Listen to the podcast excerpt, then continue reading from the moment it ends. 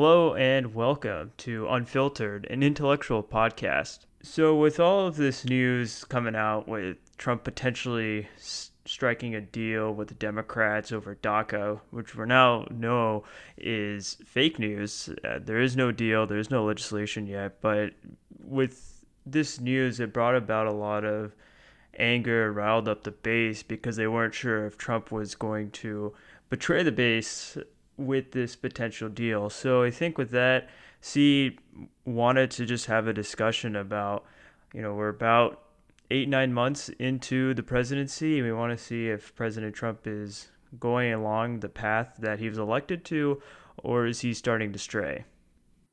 Right.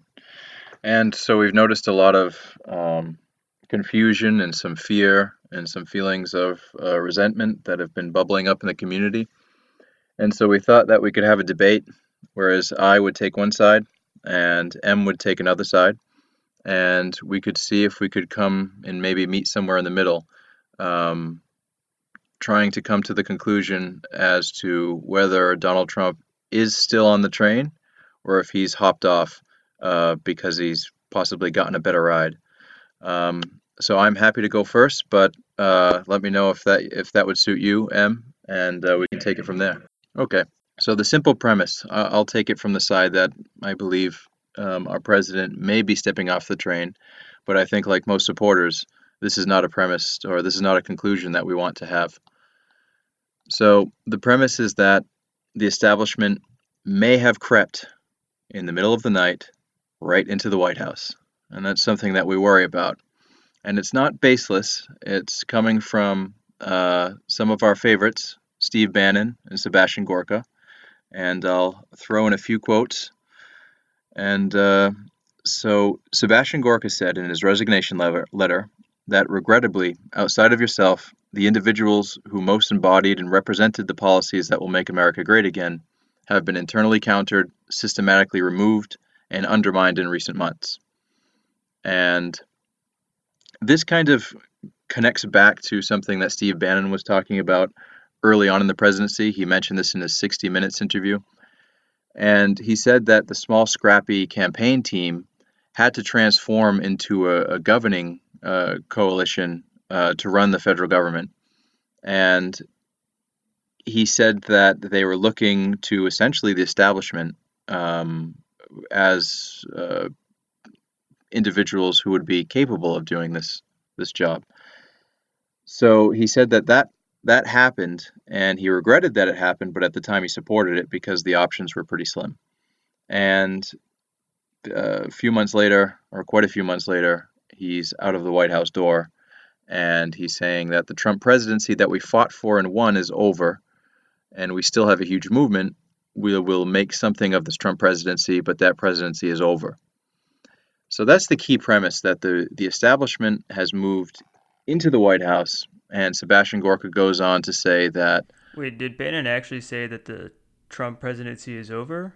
That's a quote. That's a quote from Bannon to the Weekly Standard. So, not the best news. I get the sense that there might be some bad blood. However, it's being it's it's it's very gently expressed, I guess you could say, um, between uh, Bannon and Gorka in the White House. Both are incredible professionals. However, my instinct says that um, the events that led up to their reg- resignation were not the best ones, and the fact that Steve Bannon um, said that DACA was non-negotiable, all illegals must go, and that was countered within a week by Donald Trump himself, who made a deal, gives me the impression that Donald Trump didn't like the idea that Steve Bannon was talking um, or was producing Donald Trump policy on 60 Minutes and so Donald Trump was going to show uh, the world who really was making policy. Just a feeling that I have.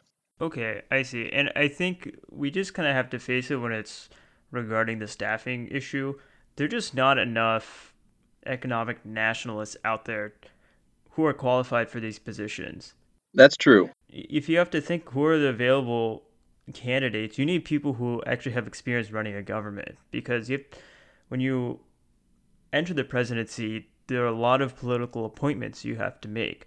And these are for very complex organizations that you can't just have someone who maybe had somewhat of a similar experience in the corporate world. You you kind of need someone who understands how this bureaucracy works. I mean, Bannon even said this in his 60 Minutes interview that Washington, you have to think of it in terms of institutions. And so when it comes to the executive branch, you have multiple departments that the executive branch is responsible for. And yeah, I think you have to treat that as a separate institution from just Trump, the president. I, I do agree with you. And I think that was precisely the problem that faced the um, winning coalition in the Trump campaign, that they needed this institutional expertise. Now, I think the problem is um, a bit of a finer slice. So, what ideally the Trump presidency uh, would want is people with institutional expertise However, they would come with their expertise, but not their preconceived biases. And the worry, the, the, I guess, the platform that Donald Trump ran on was that neither the Democrat or, nor the Republican Party were serving the people because neither party would address the illegal immigration problem, and both soundly condemned him in general um, on his policies in that regard. Yet he was supported, buoyed by the people who enabled him to have victory. Um, and part of that mandate was that this Washington thinking, this swamp, would be drained or moved aside. And I do understand that unfortunately we have a reality that, that comes up, uh, that butts up against us, that the establishment is necessary because that is the institution that runs our country. And without it, we would be a, a much weaker country with um, human capital, institutional expertise diminished. However, um, the problem, I think, is when the establishment is still pushing for these policies, and while they're in the White House and running the executive branch or even the uh, legislative branch, they're able to still move their uh, default preferences forward through uh, the president himself. And one of those preferences would be amnesty for um, DACA recipients.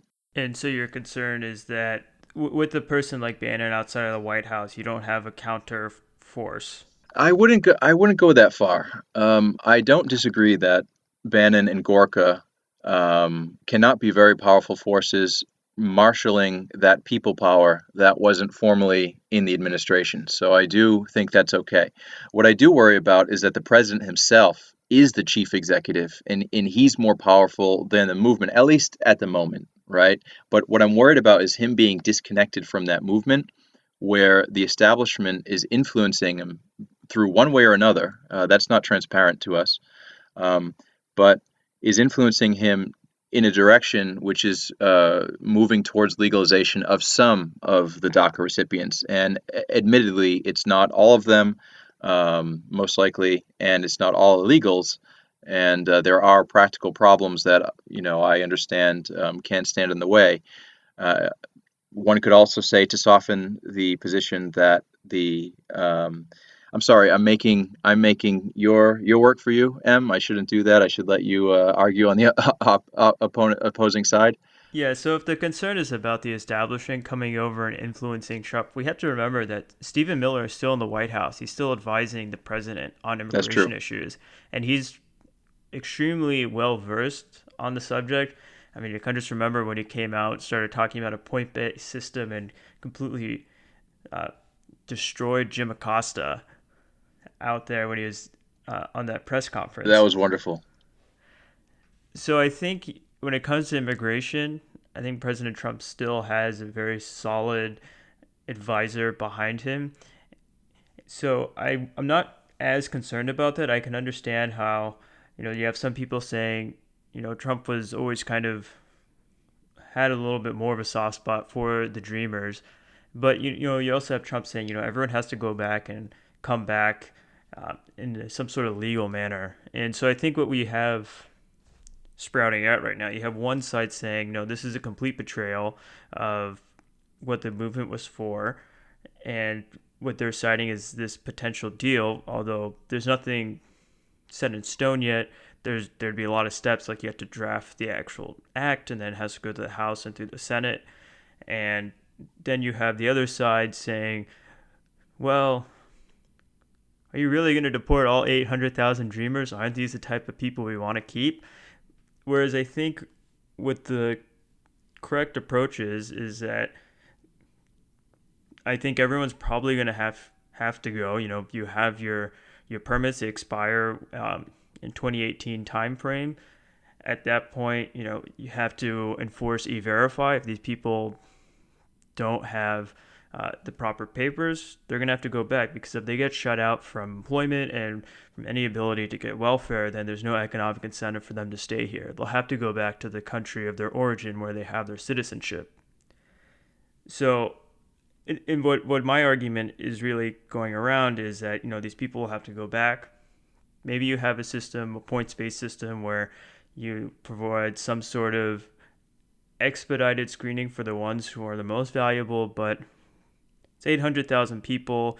You know, you have insiders saying that maybe, you know, there's a lot of fraud going on. So maybe up to half of these applicants aren't re- really qualified for those positions. And then of those positions, how much of those are actually of high caliber positions that we need? We don't want to just be bringing in people who are going to just be seasonal migrant workers. You know, as Democrats like to say, who's going to pick the fruit from our farms? So I think what's going to end up happening as a final deal, there's going to be there's going to have to be a compromise. The wall is going to have to be involved in any sort of compromise. And I think that what really happened was Trump got the message, the GOP got the message, since all of their phone lines were just ringing up like a storm the day when it would really hit the news that there was this potential deal. So immigration is really important, and I think President Trump understands that. That's what he ran on when he announced his presidency. He said, Mexico, they're not sending us their best. They're sending us their, uh, their rapists, their criminals, their drug dealers. He said, some I assume are good people, but we have a problem on the southern border, and we're going to build a wall. That was what he said in his first speech when he was announcing his presidency. And that was his key issue as he ran. Immigration is extremely important. I think Ann, who's not a fan right now of President Trump, but she did a good job of analyzing that immigration is extremely important to the base because what people want is a legal system. They don't want illegal immigration. It makes a joke of the system. And I think President Trump understands that. And what we're seeing right now is on one side, it is fake news from the Democrats saying that, oh, we have this deal on DACA, when in reality, there is no deal. And on, on the other side, I think there's a lot of overreaction to Trump in the middle of, of a negotiation. I think with this, you can't think linearly, you have to think strategically. He's very unpredictable. So I would withhold judgment until you have a final product. It's very difficult to make a decision with such a limited data set. I agree with that, and I think we we can and we owe the president a heck of a lot more than a uh, suspension of belief for the moment. He's given us quite a bit, and suspension of belief is only for Hollywood. Yeah, well, at the moment, you know, we uh, I think we have a few things to worry about, um, but I, I agree that it is early to say. And um, so, but I'd like to touch on a few more points that I do find a little bit disturbing. Now, the disagreement with the president has been with firm supporters of the Make America Great Again movement. So you have Tucker Carlson, Sean Hannity, Laura Ingraham, Stefan Molyneux, as you mentioned, Ann Coulter.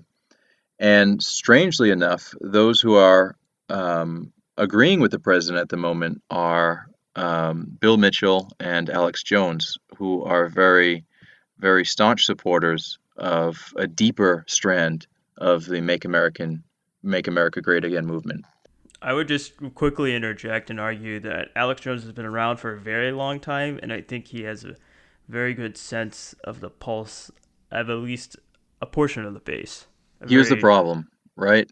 He's talking about green cards for kids and uh, he's saying you can't expect Donald Trump to really deport children. He says. Who's saying Alex? Alex is saying that. Alex is saying that, and in the comments, um, people are disagreeing. Like they they don't want that. And so what I'm worried about is that we know that Alex Jones interfaces a lot with the administration, and I'm worried that the administration is sending signals to Alex Jones to say this is the party line, go along with it, and they're not really bothering to recycle the moral moralizing talking points.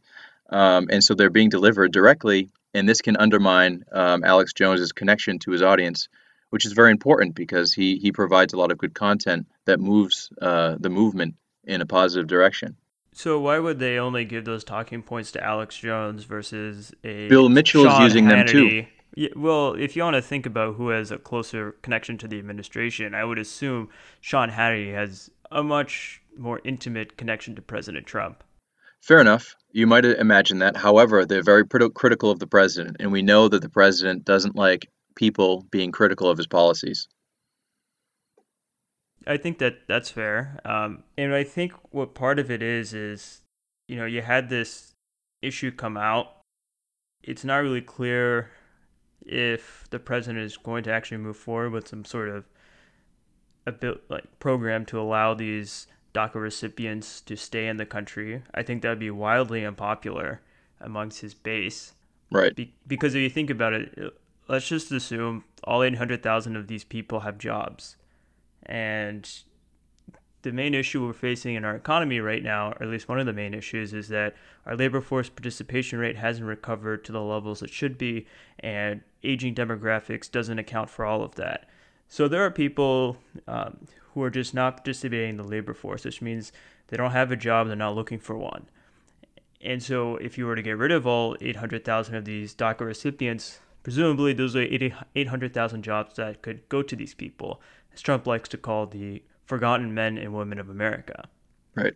So I, I agree that if he if he does try to backtrack, this will be disastrous for the base. And I think President Trump understands that. That if he backtracks on immigration, he's going to be a lame duck president that sets him up just to get impeached by the Democrats. And his, his entire presidency would go down in flames. Because if there's one thing that unites the right, it's the idea of immigration, and there has to be legal immigration. And if we're going to, and I think probably um, maybe a smaller portion of that agrees that if you're going to have immigration, it should be like a points based.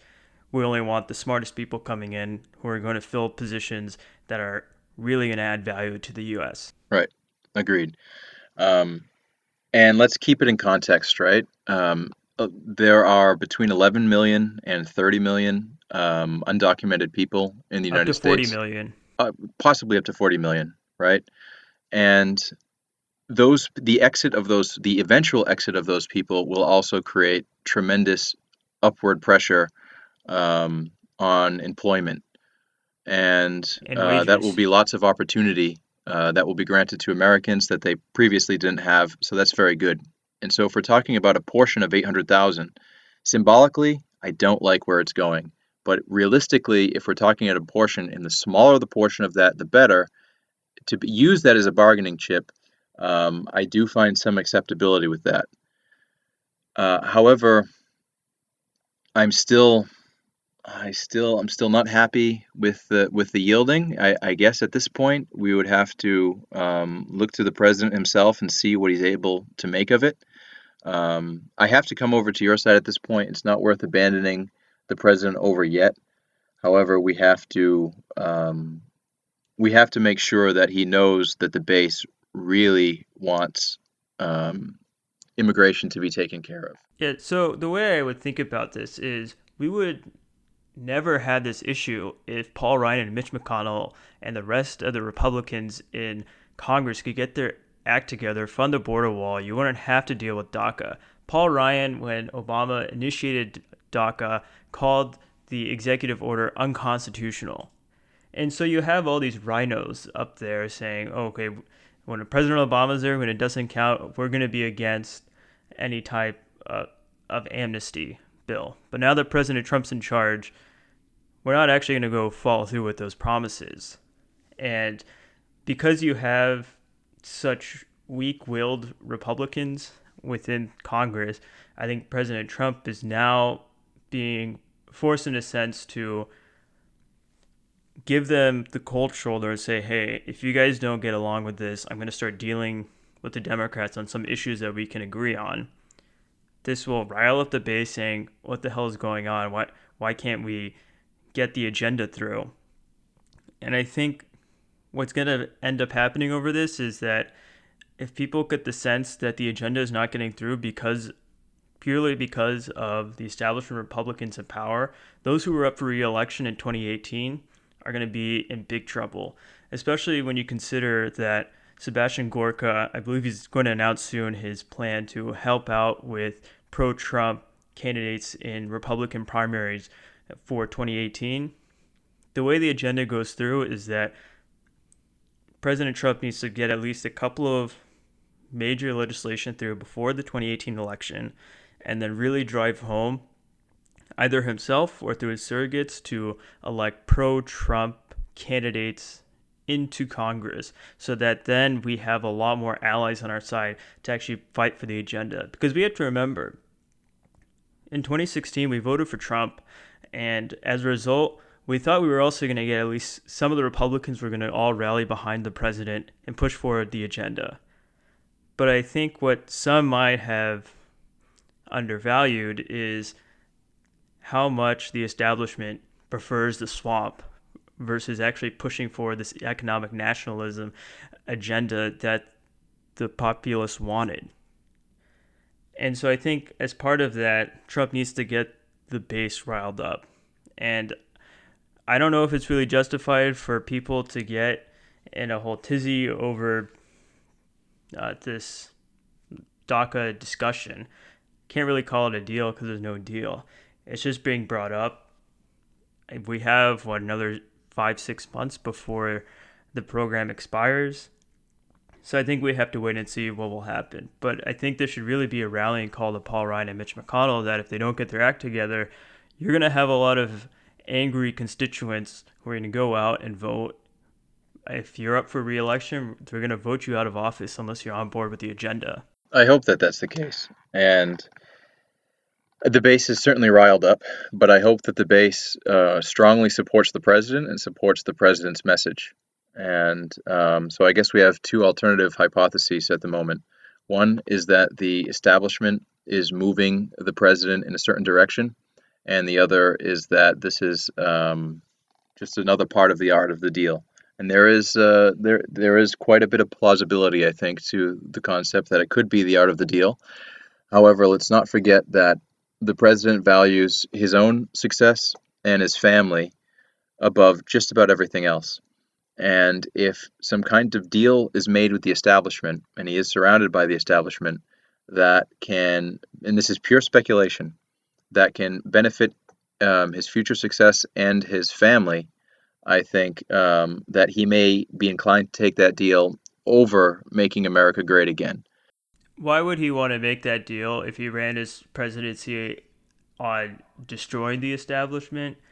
Because it seems like he's been, as the establishment would say, unpresidential, very unorthodox about how he, he how he went about one with his campaign and now with his presidency. They so, may be seductive. So, so, so what would be the catalyst to having Trump essentially completely backpedal? I mean, well, one, we're looking I, at... guess, I guess you could argue that he's getting drugged in his in his diet coke, and that's changing his ability or he's being blackmailed. Um, uh, possibly, uh, among other things. But consider the fact that um, Bannon and Gorka are out, and the Bannon made uh, Gorka made the statement that um, the individuals most embodied in the policies that MAGA have been uh, internally countered, systematically removed, or undermined. Right. Um, and he also said, given recent events, it's clear to me that forces do not support the MAGA promise. Um, the, forces that do not support that are ascendant in the White House. So if the president is surrounding himself with these establishment folks, they may be quite persuasive. We're talking about global capital concentrating on Washington, D.C. to essentially run the United States of America as the biggest uh, political and military and economic um, country in the world. There's a lot. There's a lot to be gained. So if the the establishment, as composed of individuals, were seduced by most likely this global capital, exactly what Donald Trump ran against the um, the donors, the special interests, etc. Um, he himself might be open to a deal, pure speculation, but a deal that would set him and his family up forever. And we're talking about the entire establishment. Yeah, I feel like it's kind of on a stretch. I mean, I see the argument from Jared Kushner and Ivanka Trump really trying to play up President Trump to all of their elite friends. And I don't think he's really going to be a big hit unless they're also on board with the economic nationalist agenda. I mean, I can, I can see how that is one op- one possibility. I don't really th- see too much evidence to support that yet. I mean, I, I, I guess you can point to a couple of things that seem to be more establishment prone thinking. And I think it is a problem that there are too many establishment folk within the White House but I think the, what the major issue is right now is that you have a lot of these establishment figures who don't feel fearful of President Trump because one, they think he's just one man. You know, you don't really have other people like in the in the Congress or other people of power who can really threaten them.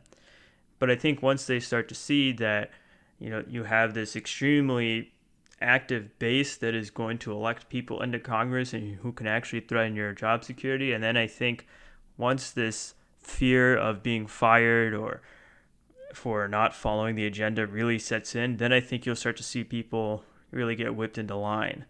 But the issue is that it kind of, I think it takes time to, one, devise a successful strategy to whip all these people in line because you have an issue of a lot of these Obama holdovers in there who are political appointees, but the issue is that a lot of these political appointees that Trump has made are still held up in the Senate and they need to be confirmed, which is a big problem. And so, I mean, one you could argue that maybe President Trump is not doing a good enough job of getting those nominations through. And but I think it, the fault also lies among the Republicans in the Senate who are not doing as good of a job of pushing these candidates through. And I think what you need to essentially add lubricant to this uh, process is that the base needs to get a lot more involved in calling up their senators and saying, hey, I want this political appointee. You got to really do a much better job of pushing these through these people through Senate so they can take over these positions in the executive branch because the longer you have these Obama holdovers there, they're the ones who are actually running the day-to-day operations. Like you might have people at the top who are Trump appointees, but there's only so much power the executive has uh, whereas the people who are subordinate to them, while they're supposed to follow the executive says, they can also have a lot of power over over the day to day or whatever their specialty is. So this creates a problem, and I can understand that, you know, maybe President Trump, in a hypothetical I don't see as very likely, said, you know, this is really difficult to be able to steer their ship. You know, maybe let's just abandon this and call it a day. We'll try to cut a deal to uh, essentially set up myself and my family to be in the good graces. But I think it's a little difficult to really buy into that theory because we have to remember I think President Trump has a very acute understanding of he's essentially surrounded by snakes, thieves, sharks, whatever deal he makes. It's not like business. They're not to say, okay, you know, here, you know, I agreed to this deal. I'm to uphold it. I think these people are very two faced. So they'll make the deal and then they'll come back around and stab him in the back. I do agree with that, and I think that the news media is notorious for that. And Ann Coulter mentioned um, precisely that happening to George Bush the senior, where he said, "Read my lips, no new taxes." Um, eventually, the Democrats and the press uh, coerced him into raising taxes, um, and the moment he did that, uh, he even said during, I think it was like the Republican national convention, oh, these are all the ways that the Democrats are going to try to get me to vote for new taxes. And he said, right. this is what my response is going to be.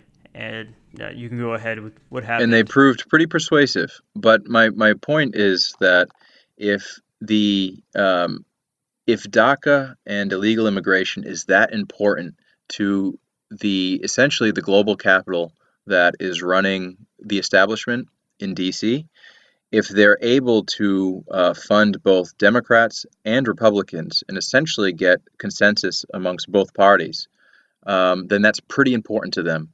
And so wouldn't my thesis wouldn't be so much that Donald Trump got frustrated and quit because he's not a quitter. I don't see that happening, but he is a deal maker and he is an opportunist. And if they made him and and he would be a prize because he is the only thing that's standing between them and open borders, right? Um, and so I think he would be a prize to be won, and he would be quartered with any kind of um, material, earthly material um, available to these people who obviously have so much power. And I'm speaking about the donor class, uh, essentially the global capital. Speculation, of course. Okay, yeah, I can.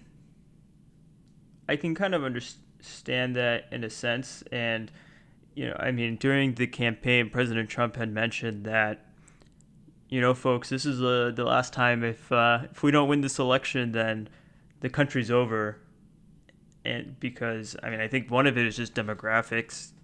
You know, a lot of these uh, immigrants and even the illegals who are here, if they were to get naturalized, I would argue most of them are going to vote for the left. That those are just votes for the Democrats. The Republicans would never be able to win anything ever again because maybe they stay concentrated in California and and the West and some of them in New York, but I think they're going to start. They would start spreading across the U.S. and would just have the numbers to outvote Republicans in all sorts of elections. And so, if the argument is that you know Trump is the last, essentially the last stand against the open doors, uh, open borders group, then I guess I can see how it would be in their interest to want to try to coerce Trump into accepting the open borders doctrine. And I see the criticism that, you know, if President Trump makes any sort of concession with DACA uh, for the border wall, you know, one, you have to make sure the wall is actually funded before any type of uh, amnesty or amnesty light or ability just to stay in the U.S. goes through.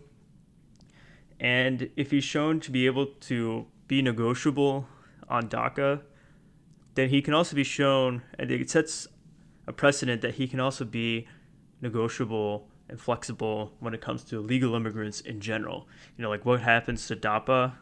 Um, I mean, the program is gone, but what's going to happen to the parents? What's going to happen to the people who came over here and had anchor babies? What what happens just to normal illegals who come here?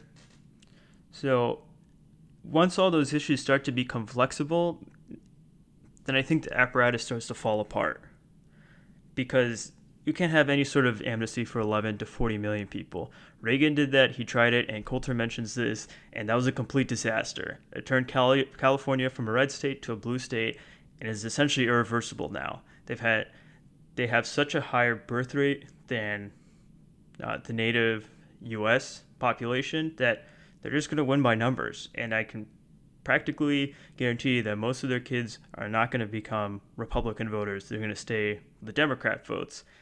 So if he wanted to absolutely destroy the Republican Party forever, unless there was some sort of massive revolt, that would be through some sort of amnesty program. So I do agree if you have any sort of flexibility on DACA that destroys his leverage going forward. And I think it, it also um, is quite legitimate for the base to be uh, really panicked when he's moving back on such a critical issue.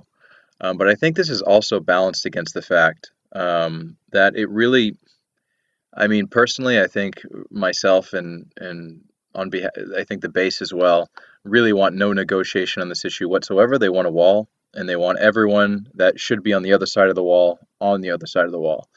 Um, but nevertheless, I think looking at the broader picture, um, we should be looking at what that deal looks like, and hopefully the president will be in constant communication with the base in order to keep them engaged um, and keep their trust high and therefore their investment high. Um, but some some wiggle room on a limited number of children, say 400,000, not good, but certainly not upwards of 40 million, and especially if we exclude parents.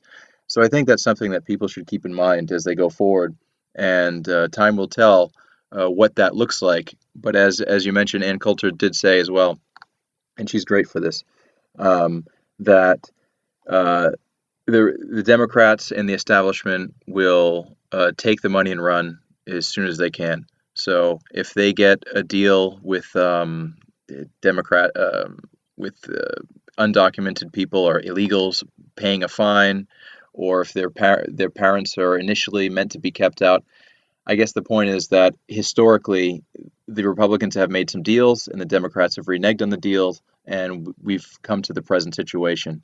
So we shouldn't be trusting the other side with any deal that they make um, because it's very possible that that can be broken.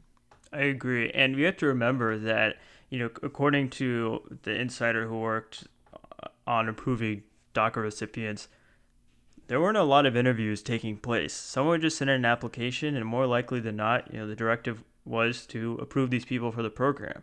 So when President Trump, you know, he's criticizing the refugee program, man, we don't even know who the hell these people are. I think right. the same applies to DACA. And so if you're going to have any sort of DACA deal, and if you are in an unlikely, I view as an unlikely situation, you know, providing some ability for these people to stay, there has to be extreme vetting. If he's going to be strict on that about these people, these migrants coming in from uh, the Middle East, especially areas that have a huge terrorism problem, I think he has to apply the same standard to these DACA recipients because they're not all angels. I mean, you have to just face the facts. Like, they're coming mostly from Mexico and Central America, and I don't if their parents are illegals, more likely than not, I don't. They're probably not going to have uh, a, a requisite intelligence relative to a U.S. native. So, from a hereditary perspective, that puts them at a disadvantage. But let's assume maybe you have some people who are who end up having a much higher intelligence level and they're able to get a good education. I think it's just a small fraction of these people who are actually going to be net value adds to the US. And if the idea is you're going to have them pay back taxes, you have to include all the services they've taken advantage of. I mean, in a previous episode, we mentioned that just K through 12 education, that's $130,000 uh, or 130, 150 plus thousand dollars throughout their life. It's probably ten, fourteen thousand dollars annually. So I think if you're going to have them stay here, that should be part of the bill. You know, you came in here, you know, you're you were still illegal at the time. You don't deserve the taxpayers paying for these services for you. But then you also have to consider healthcare expenses, all these other expenses that were funded by the taxpayers. And since they were here illegally, they had no right to them. And so if they're going to have any sort of chance of staying here, I think you have to essentially have this massive bill they have to pay. And I think the voters should demand that. And if they don't and what's going to happen is you're going to see only the people who have those top degrees are going to be able to pay that bill. Everyone else is probably going to want to deport themselves because they're not going to be able to afford that. And you know what? That's great. That's probably great for Mexico and Central America. They're going to have all these great educated people who are hardworking come and make their countries great again. That's true.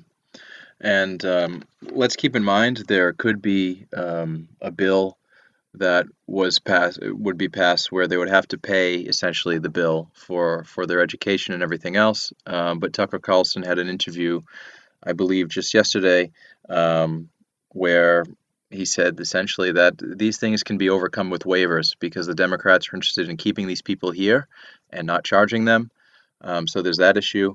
Um, and then t- two more points I'd like to raise. Um, one is about the the the moral character of these people, and I've met some of the dreamers at the highest levels of American universities, the the top tier of American universities, and I can say the moral or social character of these people is resentful.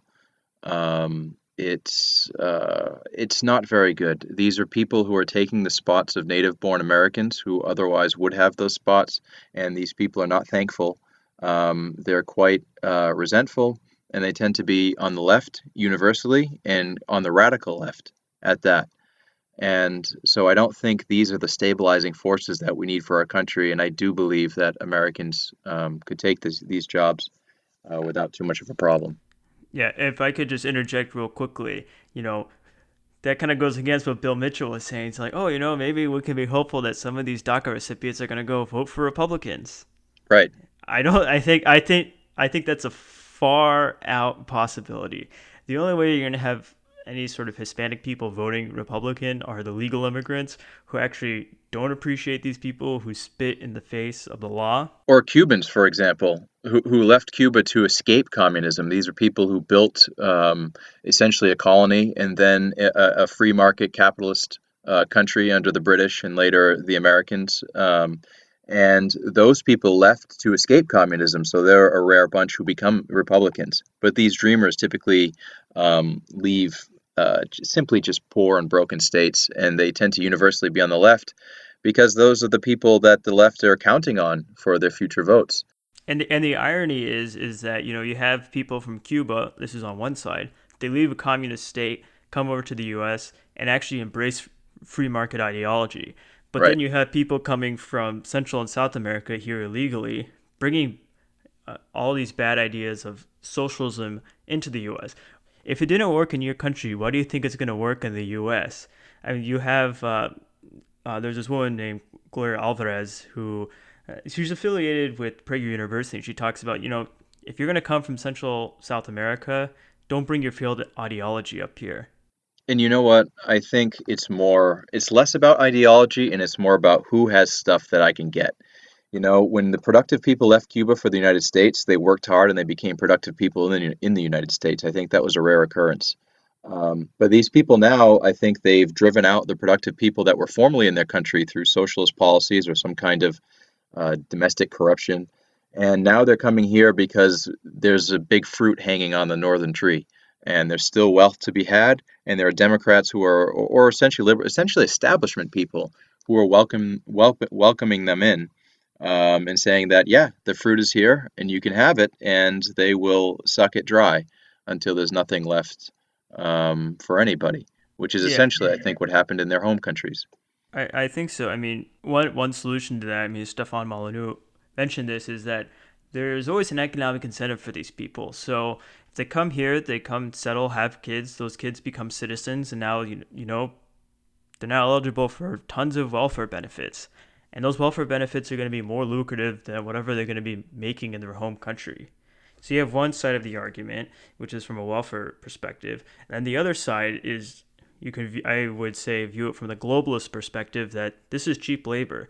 You know, it's kind of funny they they have a meme showing you know in the mid 1800s the Democrats were saying we free the slaves, who's going to pick our cotton?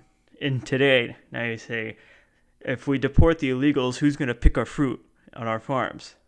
So it's it's always been this argument. We want this free, now extremely cheap labor here, and it's, in a sense ironic because if you're one on one side of the party saying, "Hey, we want this cheap labor for quote unquote jobs that Americans won't do," you have to think about the supply and demand of the labor market. Because you're increasing the supply, you're lowering wages. But if you're also going to be the party that's saying we should fight for 15, who are you going to fight for 15 for? Is that just legals? Or are you going to include illegals within that? And if you have too many people in the country, especially in the lower end of the uh, skill and wage level, you're just going to further reduce wages for people in that subsection. Absolutely. And I believe, um, again, on the Tucker inter- Tucker Carlson interview that I was referring to earlier, um, his guest was making the argument that these people have been suppressed with artificially low wages. Um, so, in one respect, oh, okay, that's uh, they're obviously better than the country that they came from. Um, but that will boost productivity because their their input versus their wage um, will will be higher than someone who is domestic. However, if you legalize them, they will no longer be taken advantage of, which is something that we don't really want in our system anyway. But um, and then they'll be eligible for minimum wage jobs, and that means they'll simply displace American workers one for one. So they'll either be on unemployment collecting welfare because they're not able to get a job um, at the minimum wage. They are only capable of, of they're only attractive hires at uh, beneath minimum wage level. Um, and if they are able to get that job, they one for one displace American workers, and that inevitably leads to unemployment. So, unless we have tremendous employment growth, and I don't think these people are particularly job creators, and I don't see the manufacturing age coming back in such a way that uh, we'll, we'll have a demand for that kind of unskilled labor, um, it looks like it looks like a horrible situation almost any way you slice it. Yeah, I mean, I think the ones who are job creators are the ones who came here legally. They they came here legally, you know, and I think a part of that is you have to be able to provide for yourself, and so they come here, they create their own businesses, and that's how they're creating jobs. I agree with you; those who are here legally are probably not the same way. They're not going to have i don't think they would have that same level of entrepreneurialism as their legal counterparts and i think it's a very fair point to bring up because you know we say that national unemployment is extremely low 4.4% but you also have to consider this includes all ethnicities we still have a big issue of black unemployment especially black youth unemployment and guess where the youth stack up on the skill spectrum. They're definitely on, on the lower end, so they're only really going to be qualified for those lower wage jobs. And so if you have these 11 to 40 million people competing against them for those jobs, that's just going to further reduce their wages. So if you want to help solve this issue of black unemployment, it only makes sense that these illegals have to go. And as you see them go, you're going to see more job opportunities for these uh, unemployed black youth, and not just blacks. You're going to see it for all ethnicities who are here as legal American citizens. Right, and let's keep in mind if somebody has is um, of tremendous value, they're often courted by companies um, in order, or a company will vouch for a person and and provide them a legal pathway to citizenship if um, if they're desired, and they'll be and, and those are the people that will be the job creators or the very high um, high level of skills that the country needs that it may not be able to get domestically. Um, and the people that are coming illegally, including the dreamers, even the high achieving dreamers, uh, came here through illegal methods, and there's so there's a lot of displacement that's going on there. Whereas if you if you're in a if you're in a company uh, one could say there's displacement. One could also make another argument for um, additions where the skills didn't exist and therefore the displacement isn't quite there. Uh, so you know there's there's some flexibility there. Um, there are lots of different cases. This is quite a, a, a multimodal problem. Um, and then the other thing is if they're coming in and they're going on unemployment or they're competing with blacks for jobs, and we know that there's been lots of racial tension between the African American community and the Latino community. I mean, we're just we're just sowing more discord in in the disenfranchised parts of the country, and I I really have a hard time seeing how that's good for anybody. No, I mean we can't forget the '90s.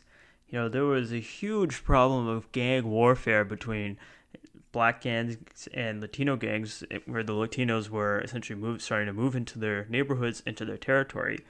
And I think generally the black gangs started to lose that fight because the Latino gangs were backed by extremely powerful and well funded drug cartels that had a lot heavier weaponry to use against them.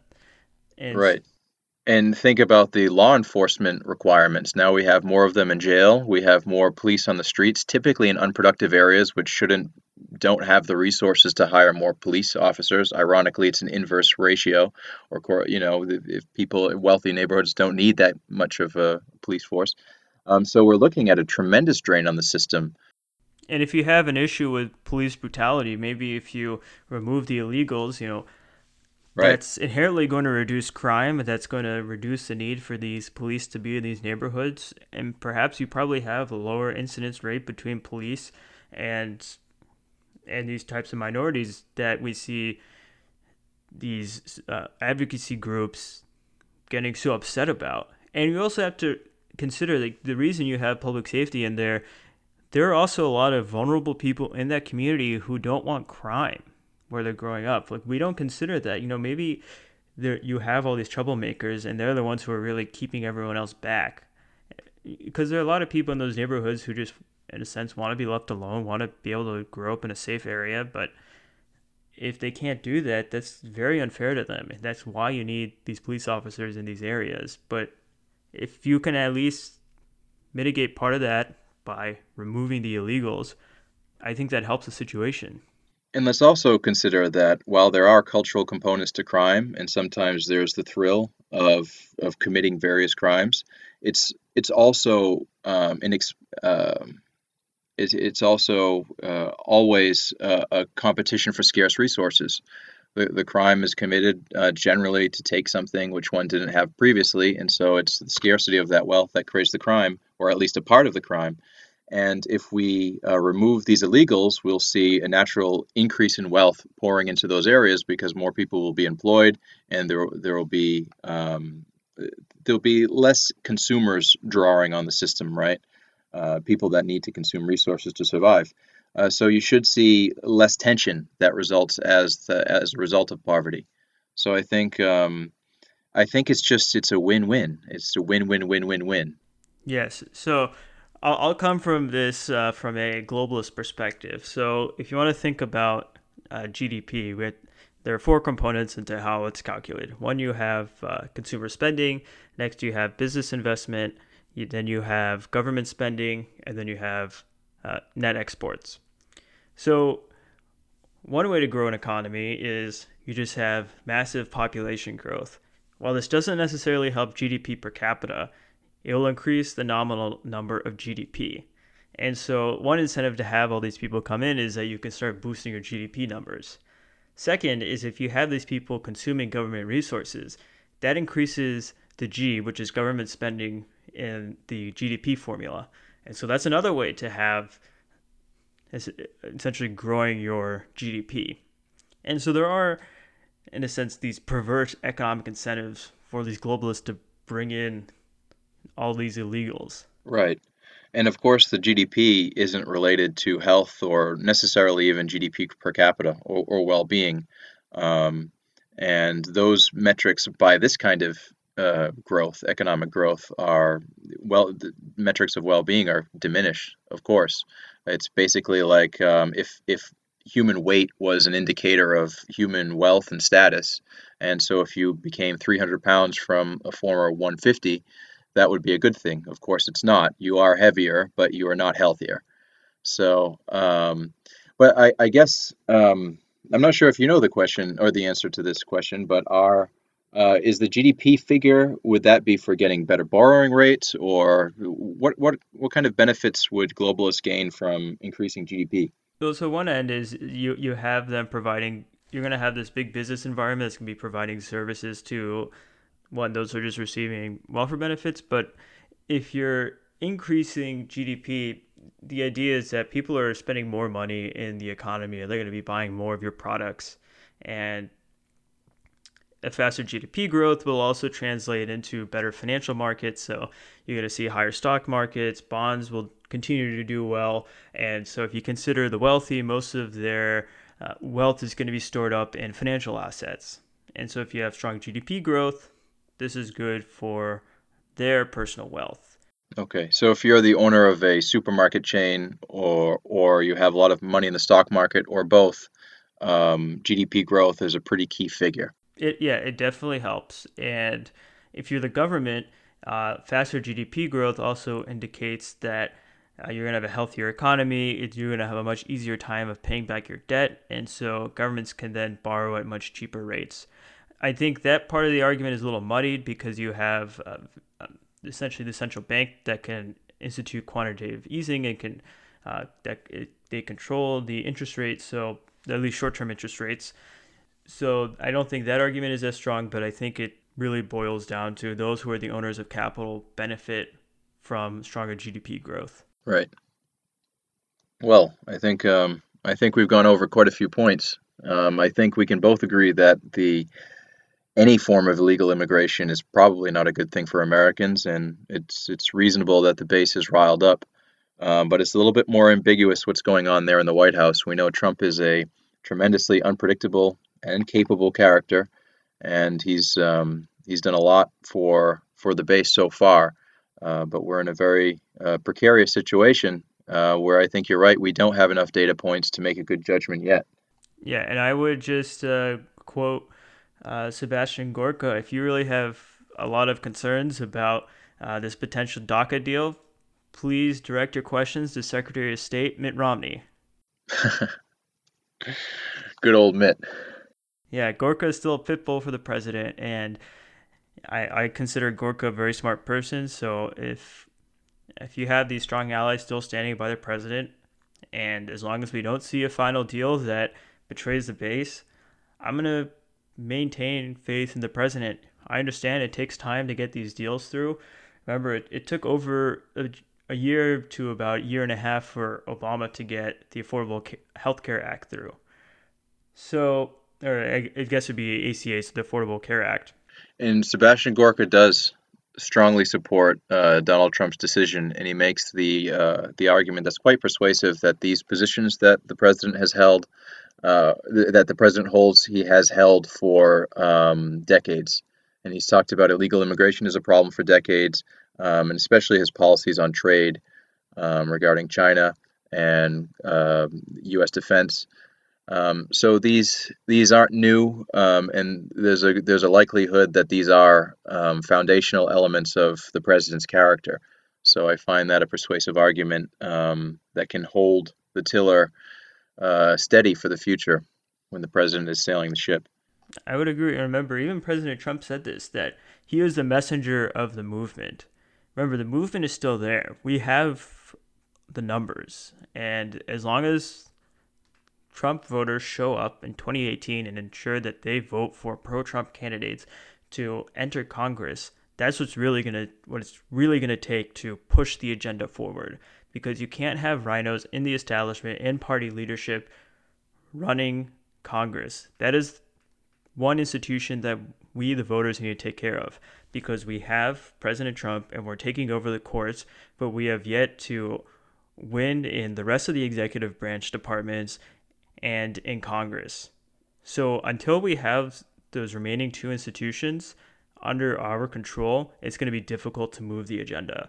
So I think what this should really be is a rallying call to the base that you need to make sure get out there, be active in your community, make sure that those in your community understand the importance of voting for pro Trump candidates, those who are in favor of economic nationalism, because that is the key to really building our country to make America great again. And if we don't do that, just as Bannon was saying, you know, it's that type of presidency is over. It's going to be a lot harder to win this fight. It's just realistic. You're going to have to make right. deals. You're going to have to make deals with Mitch McConnell, Paul Ryan, and those are not necessarily people who are on board with the message. It makes it a lot easier to push things through when you have a lot of allies in Congress. I agree completely, and I think I think that is the message that regardless of of the, the outcome of this situation, that base support is essential for moving the uh, the, the uh, our positions forward. And I think um, we have great leadership in Sebastian Gorka and Steve Bannon, and I'm more and more confident the more we discuss this that Donald Trump is is you know he is the man on the mountaintop and i think we can we can support him. But either way i think we really need to get out there. And to connect this to our previous podcast about um, authenticity and honesty becoming more palatable in public um, that political correctness is no longer constraining us i think um, more people can feel comfortable getting out there and expressing their beliefs and uh, supporting people that they find are good candidates um, and, and I think that's going to inc- happen. That's going to increase more and more. That people feel comfortable getting out there and campaigning for the candidates that they like, and I think that's key. And campaigns is so much fun. It's such a great opportunity to meet with people that think like you and to get that enthusiasm, that team enthusiasm to move the ball forward. It, it's a great show. And I think if we can become politically active like that, nothing can stop us. I agree. So I trust that we've uh, convince at least some people who are considering jumping off the Trump train to at least hold their faith for a little while longer until we can get a deal, a final deal uh, released. And so I think with that, I think we should uh, wrap up this episode. You know, I think the future looks bright for us, and as long as the base stays active, we will truly be able to make America great again. So thank you all for listening to this episode of Unfiltered, an intellectual podcast. Over and out.